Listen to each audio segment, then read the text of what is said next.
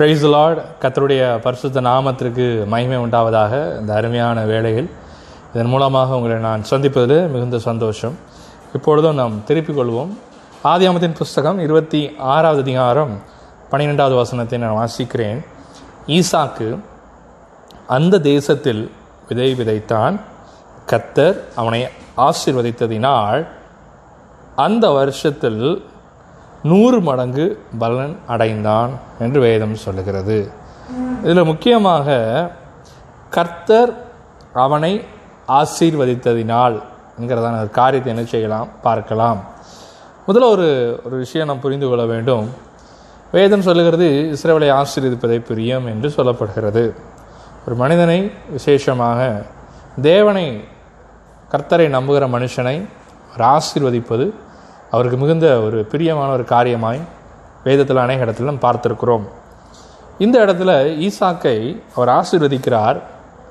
யார் ஆசீர்வதிக்கிறார்? முதல் கேள்வி கர்த்தர் அவனை ஆசீர்வதிக்கிறார். அடுத்தது எதற்காக எப்பொழுது அந்த ஆசீர்வாதத்தை அவன் பெற்றுக்கொள்கிறான் என்பதையும் கடைசியாக எவ்வளவாக அவன் பெற்றுக்கொண்டான் அது நமக்கு தெரியும். நூறு மடங்கான ஆசீர்வாதம். அநேகர் பொறாமைப்படக்கூடிய அளவுக்கு அபிமேலேக்கு அவனை கண்டு பொறாமைப்படக்கூடிய அளவுக்கு அவனுடைய ஆசீர்வாதம் அவனுடைய பலன் பெருகிற்றதாக வேதம் சொல்லுகிறது. ஆனால் முக்கியமாக கத்தரி கத்தர் அவனை ஆசீர்வதிப்பதற்கும் நூறு மடங்கான ஆசீர்வாதத்தை தேவன் அவனுக்கு கொடுப்பதற்கும் இரண்டு விஷயமான காரியங்கள். ஏன் கத்தர் கொடுத்தார்? எவ்வாறாக எப்பொழுது அது கொடுத்தார் என்பதை நாம் பார்க்கலாம். முதலாவது ஒரு காரியத்தை பார்க்கும் பொழுது ஆதியம்தின் புஸ்தகம் பதினேழாவது அதிகாரம் இருபத்தோராவது வசனத்தில் ஒரு காரியம் எழுதப்பட்டிருக்கிறது. வாசிக்கிறேன். வருகிற வருஷத்தில் குறித்த காலத்திலே சாரால் உனக்கு பெற்று போகிற ஈசாக்கோடு நான் என் உடம்படிக்கையை உண்டாக்குவேன் என்றார். ஆபராகமோடு கர்த்தர் உண்டா ஒரு உடன்படிக்கையை அவர் ஏற்படுத்தி கொண்டார். ஈசாக்கு அதன் மூலமாக அந்த உடன்படிக்கையை அவன் பெற்றுக்கொண்டவனாய் அவன் காணப்படுகிறான். ஈசாக்கு வாக்குத்தத்தம் செய்யப்பட்ட குமாரன். வாக்குத்தத்தத்தை பெற்றுக்கொண்டவன் வாக்குத்தத்தத்தை உடையவனாய் காணப்பட்டான் காணப்பட்டான் மன்னிக்கும் அப்போ நீங்களும் நானும் நமக்கு தெரிந்திருக்கும் தேவனை நான் விசுவாசிக்கிறபடினால் விசேஷமாக இயேசுவை நான் விசுவாசிக்கிறபடினால் ஆபரகாமின் ஆசீர்வாதங்களை நான் பெற்றுக்கொள்கிறேன். ஈசாக்கு அவருடைய குமாரனாக இருந்தாலும் இயேசு கிறிஸ்துவின் நிமித்தமாக அந்த ஆசீர்வாதத்தை நான் பெற்றுக்கொள்கிறேன். இயேசுவை விசுவாசிக்கிறபடியினால். அப்போ நானும் வாக்குத்தத்தின் பிள்ளையாக என்ன செய்கிறேன்? காணப்படுகிறேன். இயேசுவை விசுவாசிக்கிறேன் என்று சொன்னால் ஆபரகாம் ஆபரகாமின் ஆசீர்வாதம் நமக்கும் உண்டு. இப்போ இங்கே அவன் வாக்குத்தத்தை பெற்றவனாய் காணப்பட்டான். அதுலேயும் முன்குறிக்கப்பட்டவனாக இருக்கிறான். அவன் மூலமாக சில காரியங்களை கர்த்தர் என்ன செஞ்சிருக்கிறாரு? ஏற்படுத்தி வைத்திருக்கிறார். ஈசாக்கின் மூலமாக சில காரியங்கள் தேவன் திட்டங்களை வைத்திருந்தார்.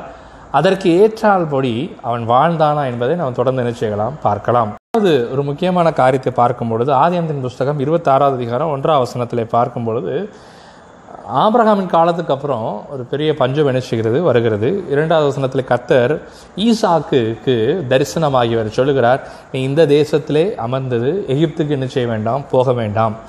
நமக்கு தெரிந்திருக்கும் ஆபிரகாமின் நாட்களிலும் அவன் எகிப்துக்கு என்ன செய்கிறான்? கடந்து போகிறான்.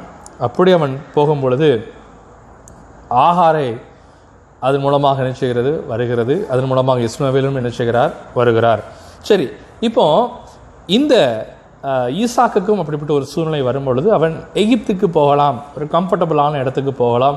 அங்கே போவேன் என்று சொன்னால் இந்த பஞ்சத்திலிருந்து நான் பாதுகாக்கப்படுவேன். இந்த நெருக்கத்திலிருந்து நான் பாதுகாக்கப்படுவேன் என்பதாக ஒரு ஒரு உலகப்பரமாக ஒரு நல்ல ஒரு முடிவை தான் என்ன செய்கிறான். எந்த மனிதனும் அப்படி தான் எடுப்பான். ஆனால் தேவன் குறுக்கிட்டு ஒரு காரியத்தை சொல்லுகிறார் நீ அங்கே என்ன செய்ய வேண்டாம்? போக வேண்டாம்.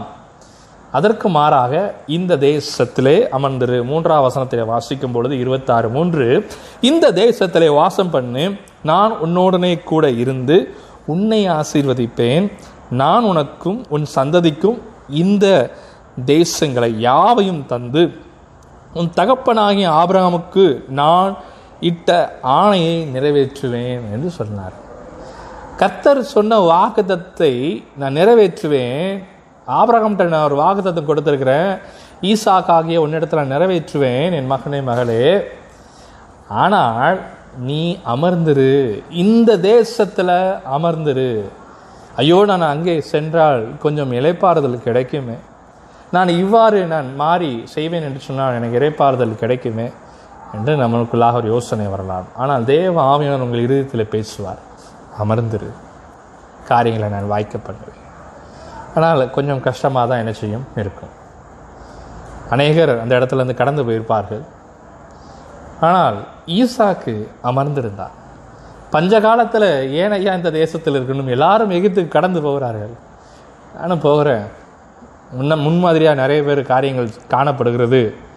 ஆனால் கத்தர் சொல்லியிருக்கிறாரே நான் அதை மிஞ்சி என்ன செய்ய முடியாது? செய்ய முடியாது என்று என்ன செய்கிறான்? காணப்படுகிறான்.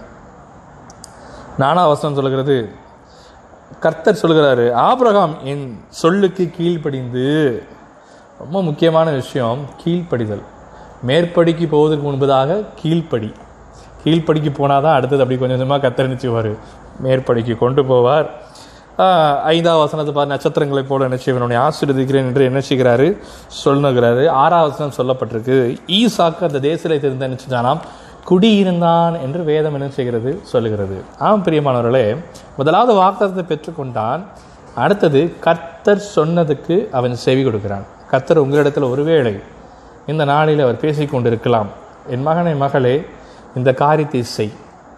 வாசித்து செவி. என் சமூகத்திற்கு ஓடி வா. மனிதனை நாடாத.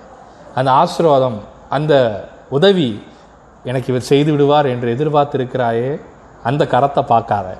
என்னை ஆசீர்வதிக்கிற கர்த்தர் ஒருவர் உண்டு என்று உங்களை பார்த்து கர்த்தர் சொல்லுகிறார். ஈசாக்கு அன்று சொன்னார் அவன் கீழ்ப்படிந்தான். பஞ்ச காலத்தில் எப்படி அந்த இடத்துல இருக்க முடியும்? இருந்தாலும் என் கர்த்தர் சொல்லியிருக்கிறார் நான் அமர்ந்து கொள்கிறேன் என்று அமர்ந்து நினைச்சுகிறான் காணப்படுகிறதாக பார்க்கும் பொழுது அப்போ முதல்ல வாக்குத்தத்தத்தை பெற்றிருக்கிறோம். வாக்குதத்தை எப்படி பெற முடியும்? விசுவாசிக்கும் பொழுது தான் பெற முடியும்.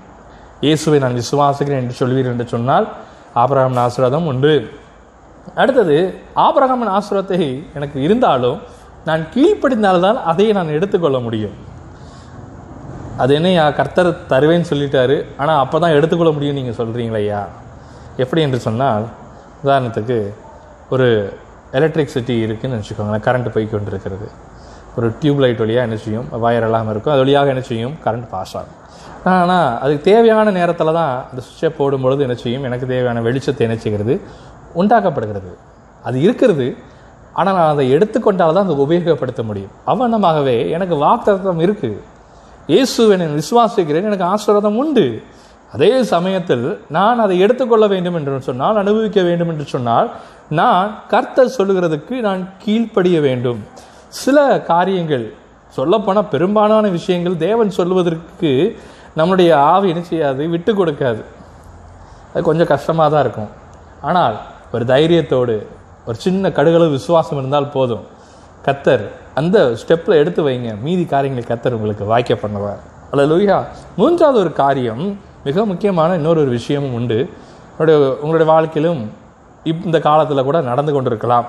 அது என்னென்று சொன்னால் சோதனை. கத்தர் ஆபரகாமை சோதித்தார் என்று வேதம் சொல்லுகிறது.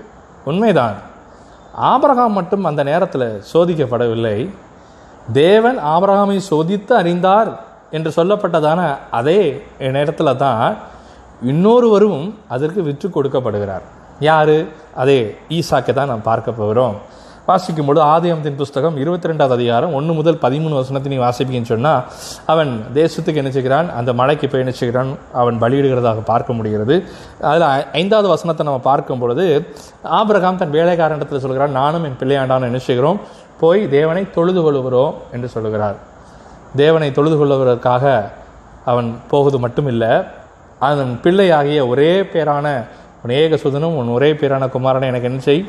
பலியிட்டு சொல்கிறார் அவரும் சரின்னு சொல்லி ஒரு பெரிய கணத்தோட இருதயத்தோடு அவர் போயிரு போயிருக்கிறதுக்கான வாய்ப்புகள் உண்டு. அப்படி அவர் போய் கொண்டிருக்கும் பொழுது அவர் எல்லாத்தையும் சொல்லிட்டு நினைச்சிறாரு போகிறார். ஆறாவது ஏழாம் வசனத்தை நம்ம பார்க்கும் பொழுது ஒரு வியப்பான ஒரு காரியத்தை நமக்கு தெரிகிறது. என்ன அப்படின்னு சொன்னால் ஆபரகாம் அவனோட கட்டைகள் எல்லாத்தையும் எடுத்து ஈசாக்கின் மேலே வைத்து அவனை என்ன செய்கிறான்? கொண்டு போகிறான். தன் மகனை என்ன செய்கிறான்? பலியிடுக போகிறான். காணா வரைக்கும் அந்த கட்டை எதை வச்சு பலியிட போகிறானோ அதை அவங்ககிட்டே என்ன செய்கிறான்? கொடுத்து என்ன செய்கிறான்? கொண்டு போக வைக்கிறான். பெற்றோராக இருக்கும் பொழுது நமக்கு ஒரு சுபாவம் உண்டு. நம்ம ஸ்கூலுக்கு பிள்ளைகளை நம்ம கொண்டு போகிறோம் அப்படின்னு சொன்னால் நம்ம அந்த பிள்ளை வாசல் அண்டைக்கு இல்லைனா கிளாஸ் ரூம் வரைக்கும் நம்ம போக முடியும்னு சொன்னால் நம்ம எது எந்த லிமிட் வரைக்கும் நம்ம போக முடியுமோ அது வரைக்கும் நம்ம அவங்களுடைய பேகை லஞ்ச் பேகை எதையாவது நினச்சிவோம் தூக்கி கொண்டு அவங்களுக்கு கொஞ்சம் ஃப்ரீயாக நினச்சிவோம் கொண்டு போவோம். இல்லை அதுமாதிரி திரும்பி வரும்பொழுதும் அவங்க வந்த உடனே அவங்களுடைய அந்த இடத்துல இருந்து அவங்கள்ட்ட இருக்கிறதான பாரத்தை தான் முதல்ல என்ன செய்வோம் நம்ம வாங்குவோம். அதே போல தான் இங்கேயும் என்ன வருது. அவருக்கு தளர்ந்த வயது இருக்குது ஆனாலும் முடியாமல் பாருங்கள் தன் மகன் மேலேயே அதெல்லாம் வைத்து அனுப்புகிறாரு அவனும் பொறுமையாக அனுப்பிச்சிடறான் கொண்டு போகிறான் இதில் ஒரு ஆவிக்குரிய சத்தியம் உண்டு. என்னென்னு பார்த்தா கத்தர் உங்களை தான் வாக்குத்தத்தம் பண்ணியிருக்கிறார். ஈசாக்கு தான் வாக்குத்தத்தின் பிள்ளை. அப்போ அவன் தான் காரியங்களை நினைச்ச வேண்டும்? காரியங்களை சுமக்க வேண்டும். இன்னும் சொல்லப்போனால் அதை வைத்து தான் அவனுக்கு பரிச்சயம் நிச்சயப்படுகிறது காணப்படுகிறது. அந்த கட்டையின் மேல் அடுக்கி ஆபிரகாம் அதன் மேல் ஈசாக்கை வைத்து அதை கட்டுகிறதாக வேதம் சொல்லுகிறது. வாசிக்கலாம். வாசிக்கும் பொழுது விசேஷமாக இருபத்தி ரெண்டாவது அதிகாரம் ஒன்பதாம் வசனத்தில் பார்க்கும் பொழுது he bound is Isaac hand sons hand அப்படின்னு இருக்கும். அவன் ஒரு ஒரு அவன் தகப்பு இடத்துல கேட்குறான் ஐயா ஆடு இருக்கு மன்னிக்கும் விறகுகள் என்ன செய்யுது இருக்குது. ஆனால் ஆட்டுக்குட்டி என்ன செய்ய இல்லையே. அப்படின்னு கேட்குற அளவுக்கு அவனுக்கு என்ன செய்யுது அவனுடைய வயது காணப்படுகிறது. அப்படின்னு சொன்னால் பிள்ளையாண்டான் ஓரளவுக்கு அவன் ஸ்ட்ராங்கான பாடி உள்ளவனாக இருக்கிறான். கட்டையை தூக்கிட்டு போகிறான் அப்படின்னா நல்ல ஒரு ஃபிசிக் இருக்கும். இருந்தால் தான் அவன் தூக்கிட்டு போக முடியும். சரி அப்போது அவ்வளோ ஒரு ஸ்ட்ராங்கான மனுஷனாக இருந்தும் தன் தகப்பன் அங்கே ஆடு இல்லை கட்டையெல்லாம் அடிக்கிட்டாரு. இப்போ அவனை என்ன செய்கிறாரு தூக்கி வைக்கிறாரு. அவனுக்கு தெரிஞ்சிருக்கும் நிச்சயமாக தகப்பன் நம்மளை தான் என்ன செய்ய போகிறாரு பலியிட போகிறாரு அதனால தான் கெட்டுறாரு. கெட்டும்போது கூட அவனால் என்ன செஞ்சுருக்க முடியும்? தட்டி விட்டுருக்க முடியும். போயிருக்க முடியும். ஐயா வயதான காலத்தில் என்னையா செய்கிறீங்கன்னு சொல்லி ஒரு லோக்கலில் பேசணும்னு சொன்னால் வேறு மாதிரி என்ன செய்வார்? அவர் பேசியிருக்கலாம். ஆனால் அவன் ஒப்பு கொடுக்கவனாய் காணப்பட்டான். உபத்திரவத்துக்கு ஒப்பு கொடுத்துருக்கிறான். ஆபரகாமே அவர் சோதித்தாலும் அப்பொழுதும் கூட தகப்பனுக்கு கீழ்ப்படிந்து அந்த சோதனையிலும் பங்கெடுத்திருக்கிறான். ஒருவேளை நீங்களும் தேவன் அனுமதிக்கிற பாதையில் நீங்கள் பங்குலூரலாக இருப்பேன்னு சொன்னால் உபத்திரவத்தை சகித்திருப்பேன்னு சொன்னால் உங்களுக்கு வாய்ப்பு இருந்திருக்கும். அதுலேருந்து வெளியே வர்றதுக்கு. இருந்தாலும் மோசையை பார்க்கும் பொழுது நான் பாரோனுடைய குமாரத்தினின் பா மகனை என்று சொல்வதை பார்க்கிலும் கிறிஸ்துவுக்காய் நான் நினச்சிக்கிறேன் பாட அனுபவிக்கிறதை மேன்மையாக ஏற்றுக்கொள்கிறேன் என்று வேதம் என்ன செய்கிறது? சொல்லுகிறது. அவனமாகவே ஈசாக்கும் பார்க்கும் பொழுது ஒப்பு கொடுக்குறான். சரியாண்டவர் பரவாயில்ல. என் தகப்பன் எதை செய்தாலும் கர்த்தருக்கென்று செய்வார். கர்த்தர் பார்த்துக்கொள்வார் அவனுக்கு பலன் இருந்தும் அதுலேருந்து விடுதலை ஆகாதபடி அவன் ஒப்பு கொடுக்குறான். ஆபிரகாமும் ஒப்பு கொடுத்தான். ஈசாக்கும் என்ன செய்கிறான்? ஒப்பு கொடுக்கிறான். அப்போ சோதனையில் ஒப்பு கொடுத்து சகித்து முழுமையான ஒரு வெற்றியை ஆபரகாமும் ஈசாக்கும் என்ன செய்கிறார்கள்? பெற்றுக்கொள்கிறார்கள் பெரும்பாலும் ஈசாக்க இயேசுக்கு ஒப்பனையாக என்ன செய்வார்கள்? அவர்கள் சொல்லுவதை நம்ம என்ன செய்ய முடிகிறது? பார்க்க முடிகிறது. ஆம் பிரியமானவர்களே இப்போ தான் ஆதியாமத்தின் புஸ்தகம் இருபத்தாறு பன்னிரெண்டு நம்ம வரும்பொழுது இப்போ நம்ம சொல்லலாம் ஈசாக்கு அந்த தேசத்தில் விதை விதைத்தான். எந்த தேசத்தில்? எந்த தேசத்தில் பஞ்சம் இருந்துச்சோ அந்த தேசத்தில் என்ன செய்கிறானா விதை விதைக்கிறான். எப்போ விதை விதைக்கிறான்? ரொம்ப நாள் வெயிட் பண்ணி வாக்குதத்தை பெற்றுக்கொண்டு கீழ்ப்படிஞ்சு பொறுமையாக இருந்து சோதனையை சகித்து காத்திருந்து அதுலேயும் அவருடைய திருமண காரியத்தை பார்க்கும் பொழுது வேதம் சொல்கிறது பாருங்கள் பாருங்க தொண்ணூறாவது வயது இருக்கும் பொழுது ஈசாக்கு சாராளுக்கு தொண்ணூறு வயது இருக்கும் பொழுது ஈசாக்கு பிறக்கிறான். ஆப்ரஹாமுக்கு நூறு வயது. நூற்றி இருபத்தி ஏழு வயதில் தாயார் மறித்து போகிறாள் சாராள். அப்போ அவருக்கு ஈசாக்குக்கு சுமார் ஒரு ஏ முப்பத்தி ஏழு வயது என்ன செய்யும்? இருந்திருக்கும். நாற்பதாவது வயதில் அவர் திருமணம் பண்ணுகிறாரு.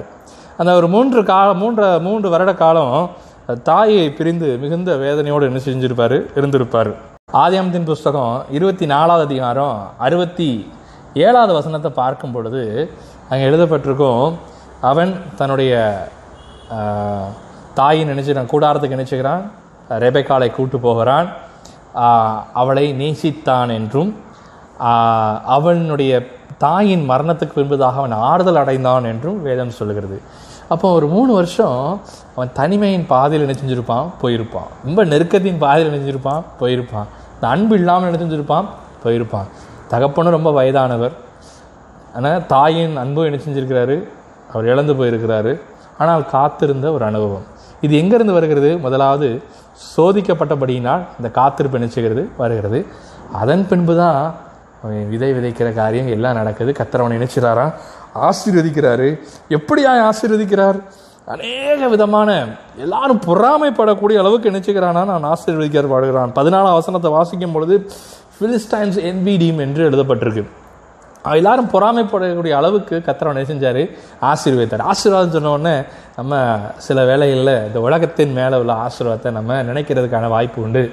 அதெல்லாம் தேவனுடைய பிள்ளையே. அது ஒரு தேவன் ஒரு பக்கம் தருவார் இருக்கட்டும்.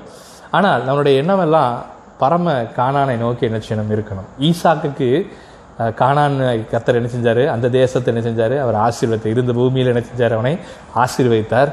நமக்கு ஒரு நிரந்தர பூமி உண்டு ஒரு நிரந்தர இடம் உண்டு. அதுதான் பரலோகம் பரம காணான் அங்கே எனக்கு ஒரு பெரிய ஆசீர்வாதத்தை நினைஞ்சிருக்கிறாரு வைத்திருக்கிறாரு. இங்கே எனக்கு தேவையான காரியங்கள் நினைஞ்சு அவர் தருவார். அது வேற விஷயம். ஆனால் அது மேலே என் கவனம் வேண்டாம். கத்தரை நீ ஆசீர்வதிப்பார். ஆபரகாமின் ஆசீர்வதி தருவான்னு சொன்னால் பூமிக்குரியவங்க மாத்திரம் அல்லங்க. பரலோகத்தின் காரியத்தை நான் பார்க்கணும். வேதத்தில் சொல்லப்படுகிறது ஈசாக்குக்கு மகிழ்ச்சி என்ற ஒரு அர்த்தம் உண்டாம் நான் முதல்ல சொன்னேன் ஈசாக்கு இயேசுக்கு ஒப்பனையாக சொல்லுவார்கள் என்று. இப்போ ஆஹ், ஆபிரகாம் ஈசாவுக்கு பார்க்கும் பொழுது ஒரு மகிழ்ச்சி என்று எழுதப்பட்டிருக்கு. இப்போ அவர் வாக்குத்தத்தத்தின் பிள்ளையாக இருக்கிறார். வாக்குத்தத்துக்கு உரியவராக இருக்கிறவர் ஏசு கிறிஸ்து. இப்போ அவர் நமக்கு மகிழ்ச்சியாக இருப்பாருன்னு சொன்னால் அப்போது என்னுடைய நோக்கமெல்லாம் எதுவாக இருக்கும்? பரலோகமாக என்ன செய்யும்? காணப்படும்.